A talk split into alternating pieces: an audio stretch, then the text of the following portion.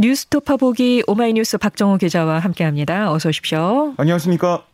지난 4일과 5일에 치러진 대선 사전 투표에서 투표율이 36.93%를 기록했어요. 네. 제가 뭐 30%, 36% 넘겼다고 말씀드렸지만 뭐 37%나 마찬가지죠. 그렇습니다. 역대 최고입니다. 네. 이 중앙선거관리위원회에 따르면 4일, 5일 이틀간 실시된 이번 사전투표의 투표율 36.93%로 집계됐는데 사전투표가 전국 단위 선거에 처음 적용된 2014년 이후 가장 높은 투표율입니다. 네. 특히 2017년 이 직전 대선 사전투표율 26.06%와 비교하면 거의 11%포인트 높은 결과거든요. 이때도 사전 투표율이 참 높게 나왔다. 다들 네. 그런 얘기 했었거든요. 그렇습니다.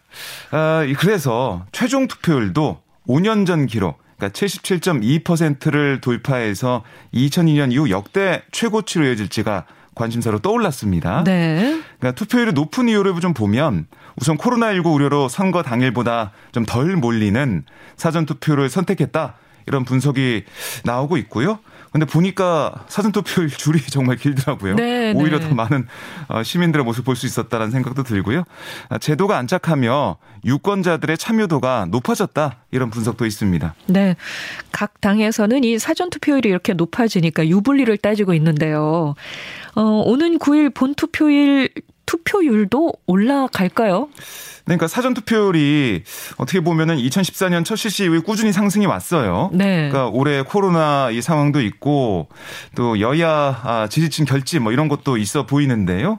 민주당은 야당의 이 단일화, 그러니까 윤석열 안철수 두 후보의 단일화에 대한 역풍으로 아, 민주당 지지층이 결집했다.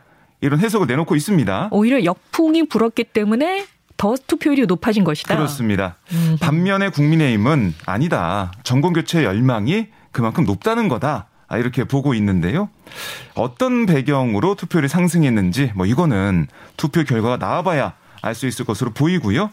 어쨌든 이 9일 예, 수요일 본투표일의 투표율도 지난 대선 때 77%보다는 높을 것으로 예상이 되고 있습니다. 네. 그런데 높은 투표율만큼이나 이 코로나 확진 격리자 사전 투표에 대한 중앙선거관리위원회 부실 관리 논란이 이슈로 떠올랐습니다. 네, 그러니까 지난 5일 오후 5시부터 진행된 확진자 격리자들이 기표한 투표용지를 이 선거 사무원이 비닐팩이나 종이박스, 플라스틱 바구니 등에 담아서 투표를 옮겼어요. 네. 그러니까 이런 미흡한 대응으로 전국 투표소 곳곳에서 항의와 충돌이 속출했고요. 또 대기 시간이 지나치게 길거나 이미 기표된 투표용지가 배부되는 그런 혼선도 빚어졌습니다. 이게 그 투표함이 각 투표소마다 하나씩만 설치되도록 돼 있기 때문에 네.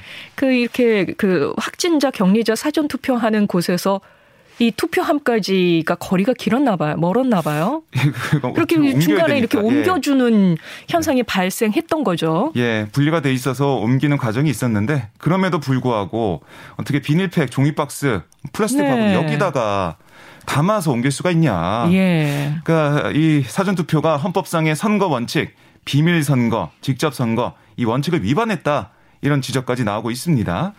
그러니까 초박빙 판세 속에 역대 최고 사전 투표를 기록했는데 아, 또 만일 정말 아주 근소한 차이로 이 당락이 갈린다면 확진 이 격리자들의 사전 투표 분을 놓고 부정선거 논란 혹은 불복 시비가 벌어질 여지가 있다는 점에서 이게 후폭풍도 예상이 됩니다. 이 확진자와 격리자들이 기표한 투표용지를 직접 투표함에 넣지 못하는 이유는 뭔가요? 네, 아까 말씀하신 것처럼 이게 하나의 선거에 관한 투표에 있어서는 투표구마다 선거구별로 동시에 두 개의 투표함을 사용할 수 없다.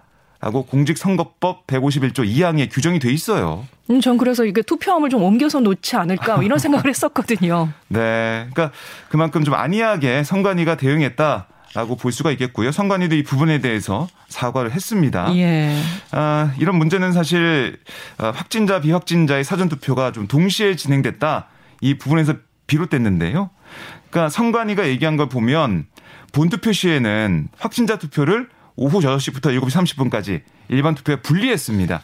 하지만 확진자 사전 투표의 경우에는 5일 하루로 지정하면서 일반 투표에 시간을 분리하지 않았거든요. 네. 그러니까 선관위가 동시에 이 두 개의 투표함을 사용할 수 없도록 규정한 이 법 조항을 인식했다면 애초에 별도의 대책을 마련했어야 했다. 이런 지적이 나오고 있습니다. 네. 예, 어쨌든 선관위가 죄송하다라고 거듭 사과는 하고 있지만 모든 과정에 정당 추천 선관인의 참관을 부장해서 절대 부정의 소지는 없다라고 강조를 했는데 논란은 여전히 이어질 것으로 보이고요.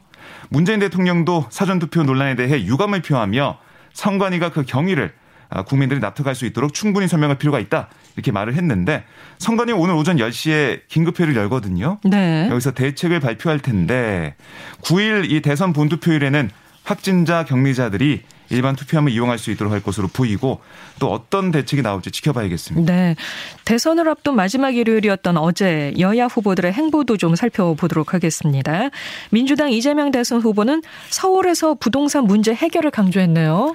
네, 이 후보는 어제 서울 도봉산 입구에서 한 도봉구 집중주세에서 이재명이 이끄는 실용통합정부는 부동산과 관련한 많은 문제를 반드시 해결하겠다 이렇게 밝혔어요.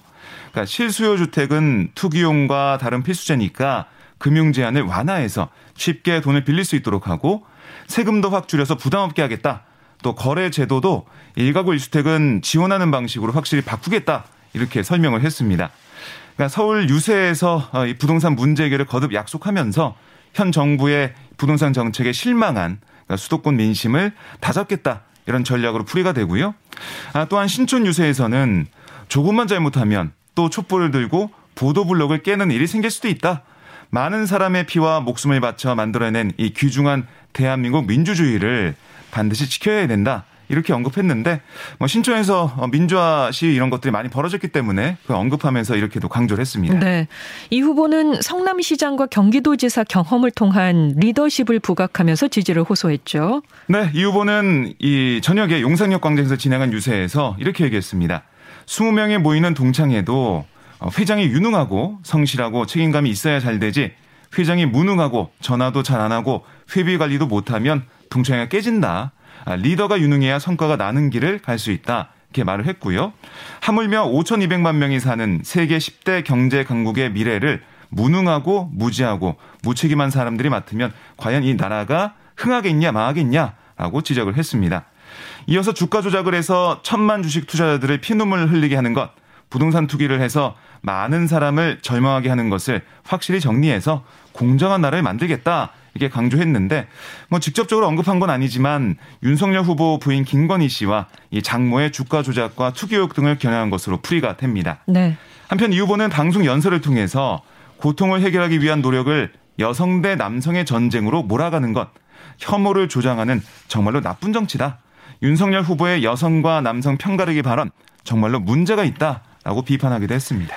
자, 국민의힘 윤석열 대선 후보도 수도권을 방문했습니다. 정부의 부동산 정책을 비판하면서 지지를 호소했죠. 네. 아, 윤 후보는 문재인 정부의 부동산 정책에 대해서 건국 이래 한 정권에서 이렇게 집값이 천정부지로 오른 게 처음 아니냐.